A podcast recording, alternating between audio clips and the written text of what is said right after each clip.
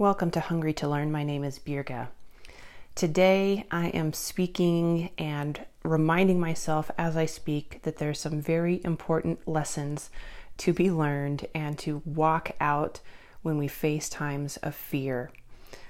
So, I recently got not just one dog, but two dogs. This is the first time ever in my life that I've been a dog owner. We never had dogs in my home when I was a child.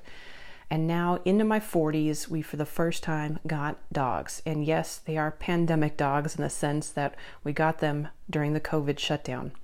I think a lot of people have also gotten into pet ownership during this period of time. But anyway, one thing I was observing as I was out walking the dogs is that my littlest dog, he's a puppy, he's only about six months old. Whenever there's a dog either in a fenced area or is being walked by another owner on a leash that's coming near us. And the my puppy gets afraid. He gets very aggressive and then rather than seek comfort or seek shelter from me he goes and attacks my other dog which you know they're best of friends. So in his fear he attacks the one that he loves.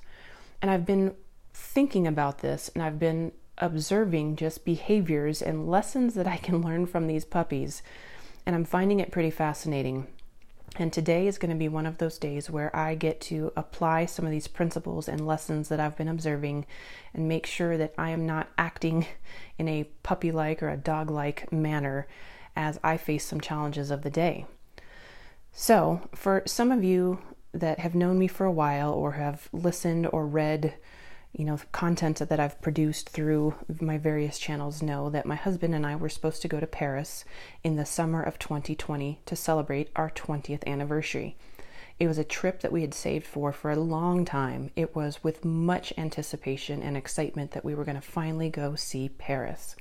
Well, the pandemic hit and the trip was canceled. The airline canceled our flights. So, what happened is rather than issue us a cash refund, we had the option to receive a refund in points with an additional bonus, like a 20% extra points bonus, something like that.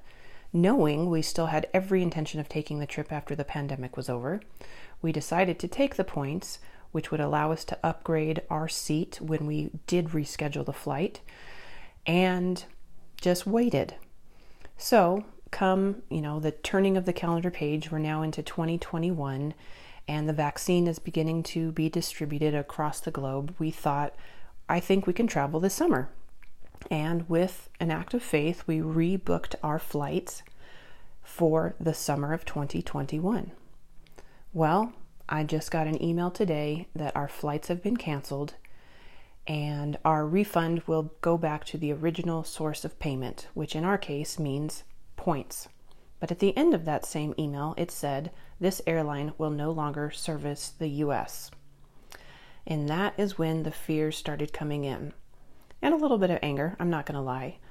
We had, in good faith, taken the points rather than a cash refund in order to travel with this highly anticipated trip, and now it's looking like we're only going to get credit back for the airline, which no longer serves our country. And boy, let me tell you, I've gone through a range of emotions today.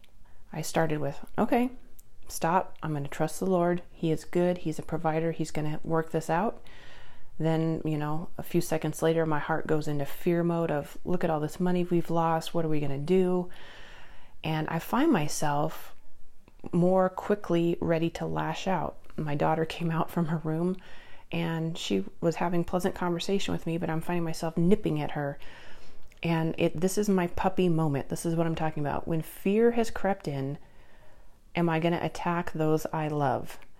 And I had to stop myself and I was reminded of this lesson today and I want to be very careful today and moving forward because I think this is going to be a journey over the next couple weeks of working this out. Do you, and I'm asking you collectively, um, all of you listening, do you find that when you're in a place of fear, you more easily lash out at those you love? If you can recognize that characteristic in yourself, I think, you know, much like I'm going to have to do, it's just time to pause, see it for what it is, that fear has gripped our heart, and that we are going to continue to inflict further damage if we don't surrender our hearts, our behaviors, our attitudes, our emotions before the Lord.